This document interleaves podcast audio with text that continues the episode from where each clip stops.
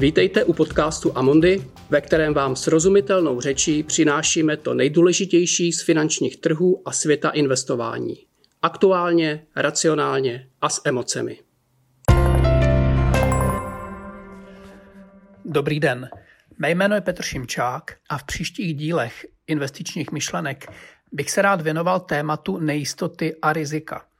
Inspirovalo mě k tomu mnoho mimořádných událostí z posledních dnů, jak na trzích, tak ve společnosti, které spolu zdánlivě nesouvisí.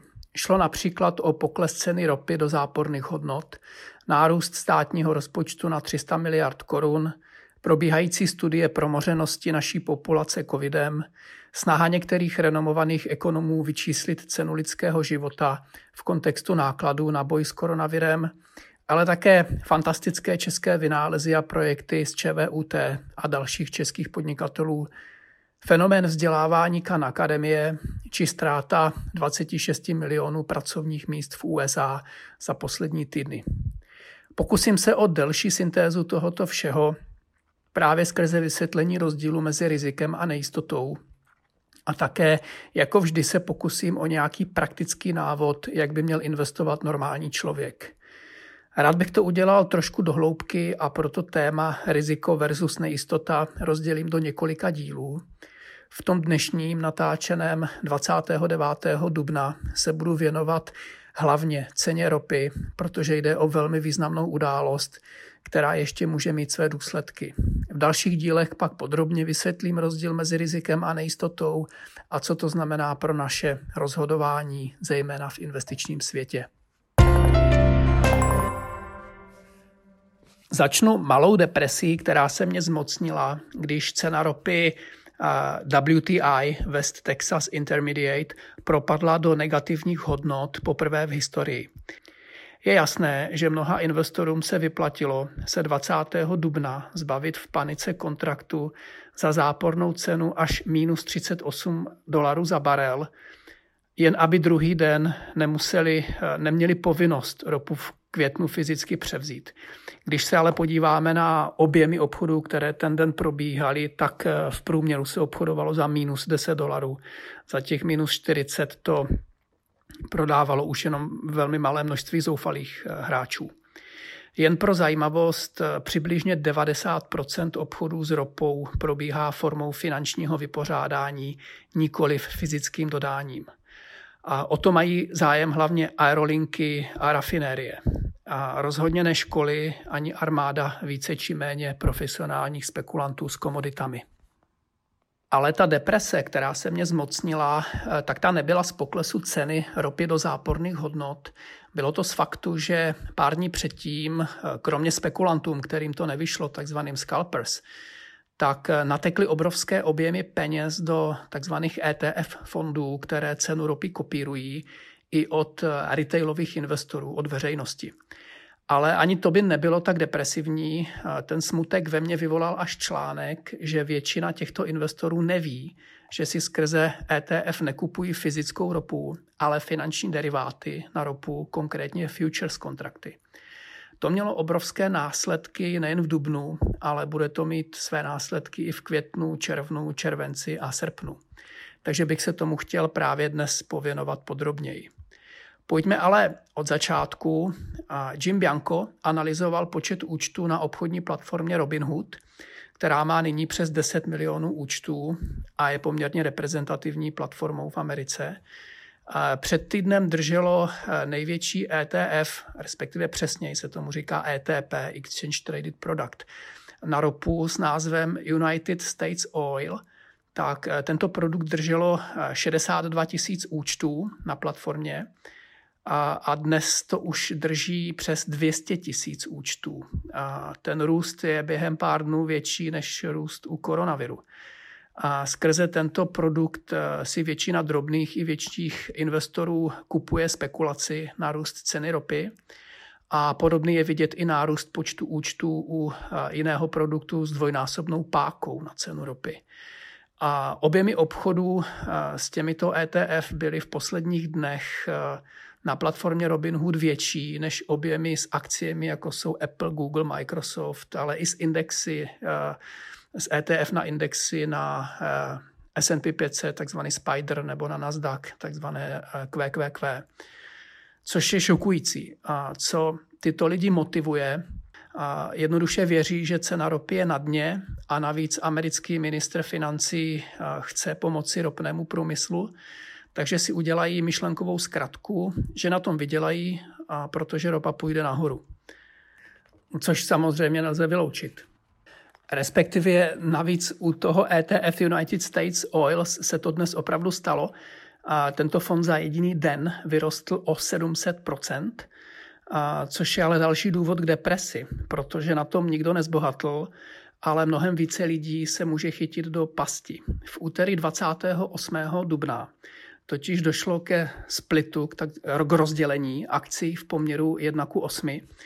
A, takže cena akcie je sice osmkrát vyšší, ale lidi mají o 8, osmkrát méně akcí. Takže samotná událost má nulový finanční dopad, ale přesto to bude mít své důsledky.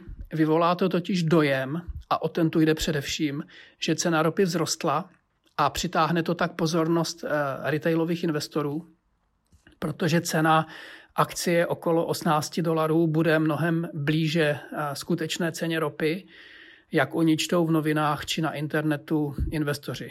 No a to u nich vyvolá pocit většího bezpečí, že si kupují něco, co je opravdu ropa, protože za 2 dolary, což byla cena té akcie před splitem, to bylo podezřelé. A, ale je to jako kdybyste měli v kapse dvě 50 koruny, někdo vám je vyměnil za jednu 100 korunu a vy jste měli pocit, že máte více peněz. Jo, takhle přesně příšerné a nepochopitelné to je. A jde o chování stovek tisíc investorů v objemu miliard dolarů, což je ještě zoufalejší. To jsou ale jen technikálie. Pojďme ještě na trh samotný. Opět si pomůžu eh, analýzou, kterou zveřejnil Jim Bianco. Normálně by proti těmto kupujícím eh, penězům stáli i prodejci, ale teď poptávka po benzinu v Americe klesla z 10 milionů barelů denně na 6 milionů barelů, což bylo naposledy v 60. letech. A také zásoby ve výši 20 milionů barelů jsou největší v historii. A tankery na moři, takzvaný floating storage, drží dnes 120 milionů barelů. Normální hodnoty jsou někde na polovině. A konečně celková skladová kapacita i ta na zemi je v Americe 599 milionů barelů a naplněno je 519 milionů barelů, to je 87% Část té kapacity je v Cushingu v Oklahomě, tam je celková kapacita 76 milionů barelů a 60 milionů už je naplněno, ale hodně té kapacity už je rezervováno na několik příštích měsíců. Takže někdy v polovině května může být kompletně plno. No a to je důvod, proč existuje na trhu eh, takové super kontango a proč je to tak důležité, zejména i pro běžné investory eh, kupující právě ETF na ropu. A vysvětlím to teď hned. A pokud produkujete ropu, eh, jste těžař, chcete ji prodat, tak cesta, jak vyřešit svůj problém, kam vytěženou ropu uskladnit, je ta, že prodáte futures kontrakt. Tím se zavážete dodat v budoucnu vytěženou ropu za dnes domluvenou cenu a už je to na kupujícím, který má povinnost ropu převzít a je jeho problém, kde ji uskladní. No a tady právě přichází ten problém s přítoky peněz do ETF fondů od neznalých investorů a problém kontanga. Právě peníze těch neznalých investorů generují cash, eh, která vyřeší problém skladování pro těžaře ale ETF, eh, která si tu, eh, tyto kontrakty kupují, tak oni fyzicky převzít nechtějí. A, a tyto fondy většinou v polovině měsíce vždy aktuální kontrakt prodají a koupí dnes o desítky procent dražší futures kontrakt se splatností další měsíc, respektive rozloží to mezi více kontraktů, více splatností, ale to není tak důležité. A toto se děje každý měsíc. A to, že kontrakt se splatností dva měsíce dnes stojí 15 dolarů a se splatností tři měsíce 19 dolarů a se splatností jeden rok stojí 30 dolarů, to je to, co se nazývá kontango. A proč si dnes nekoupíte za 15 dolarů ropu a obratem ji neprodáte za 30 dolarů s dodávkou za rok? No, protože ji musíte 10 měsíců někde skladovat, pokud ty fyzicky převzet, převezmete. A takový rozdíl v cenách na normálním trhu prostě nemá být. A, takže otázka zní, kde to, kde to vše mizí. A mizí to právě u těch, kteří chtějí fyzickou ropu, fyzicky ropu převzít a těch je nyní zoufale málo a proto šel v Dubnu právě ten futures kontrakt tak brutálně do záporu. Já samozřejmě nevím, jak to bude probíhat v polovině května na kontrakt v červnu, pak v červenci, pak v srpnu a pak v září. Ale vím, že zlepšit se to může, až dokud se neobjeví eh, skladovací kapacita a dokud se nezačne lítat a jezdit a dokud se nenajde vyšší poptávka, nižší nabídka a skladovací kapacita, dokud nenajdou tyto faktory rozumnou rovnováhu. A do té doby se tyto produkty budou potýkat se stejným problémem, jako tomu bylo v Dubnu, a armáda retailových investorů páchá podle mě sebevraždu v přímém přenosu. A prostě když máte plný mrazák zmrzliny, tak tam další už nenarvete a ta zmrzlina je bezcená, když je jí více, než jste schopni sníst. A kdyby její držba, než se rozpustí na slunci, vás stála peníze, tak i rádi zaplatíte, že si ji od vás někdo vezme. Takže nula není minimum, a pokud vás pouhá držba stojí peníze. V Evropě ještě skladovací kapacita je větší a proto cena ropy Brent ještě tak nekolabovala a navíc eh, tyto kontrakty lze vypořádat i finančně, nikoli fyzicky, takže tam ten problém není tak viditelný, jako to bylo v tom WTI v Americe. Ale i zde každé rolování futures kontraktů do příštího měsíce generuje velké ztráty, které se už nevrátí, až se zase cena ropy, až zase cena ropy vyroste. A ono se to samozřejmě v budoucnu stane. Ale tady už nestačí změna očekávání, že se začne ropa zase používat. Je nutno fyzicky vyprazňovat sklady. A i když ropné firmy snižují těžbu, tak to mají mnohem těžší než ostatní firmy, protože třeba v Americe pokles pod 60% kapacity těžby je pro ně eh, velmi drahé a může to být i zničující. Ano a navíc si cenovou válku Rusové a Saudové rozhodně nevybrali v, nejle, eh, v, nejlepší, v nejlepší dobu. A to situaci, to situaci jen zhoršuje. A, takže bude, bude to horké léto a já tady rozhodně nejsem proto, abych radil, zda je výhodné si teď futures na ropu koupit nebo spekulovat na pokles. Jen jsem chtěl upozornit na určitou depku, která se mě zmocnila, když vidím ty nákupy z neznalosti. Jako kdyby rizika nebylo i tak dost a rozhodně není jisté. Myslím si, že hodně lidí si až teď uvědomilo, že u určitých kontraktů a toxických instrumentů prostě ne, nula není dno. A, a není to jen u futures kontraktů, ale může to být i u některých produktů, které by podle mého názoru vůbec neměly být dostupné retailovým investorům bez prokázání znalosti toho, co si kupují. Pro tento díl nejsou důležitá čísla ani prognózy, kam se posune cena ropy. Já to nevím, ale šokovala mě naivita armády investorů v miliardách dolarů, nikoliv jeden neznalý zoufalec, který na sociální síti říká, že chce taky ropu, když mu za ní někdo zaplatí. A zase nejde o to, že hodně lidí je zmatených. Ono to není jednoduché téma, ale jde o to, že hodně zmatených lidí si myslí, že trojský kůň zařechtá a oběhne náměstí a tohoto koně si fyzicky osedlají a bodají ho do slabin.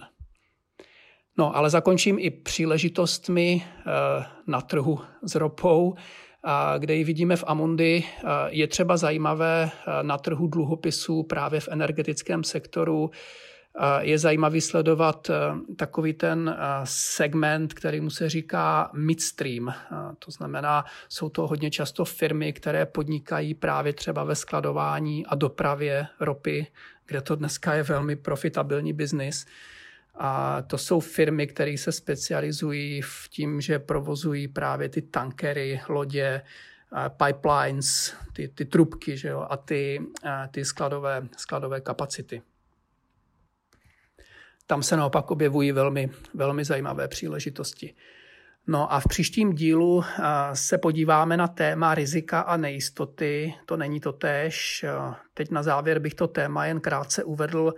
Riziko popisuje události, které známe, nevíme, jak přesně nastanou, ale můžeme k ním přiřadit pravděpodobnost a můžeme si koupit pojištění. Pojišťovny vědí, jak často vyhoří dům a podle toho ocení pojistku. Podle demografických tabulek ocení životní pojistky nebo doživotní renty, anuity. Prostě máme parametry a můžeme optimalizovat. Proti tomu nejistota je něco jiného. Vlastně nevíme, co nastane a nevíme ani, jaké jsou možnosti. Takže nemůžeme počítat pravděpodobnosti. Nepostavíte proti tomu pojistku, jednoduše nevíme, co nevíme.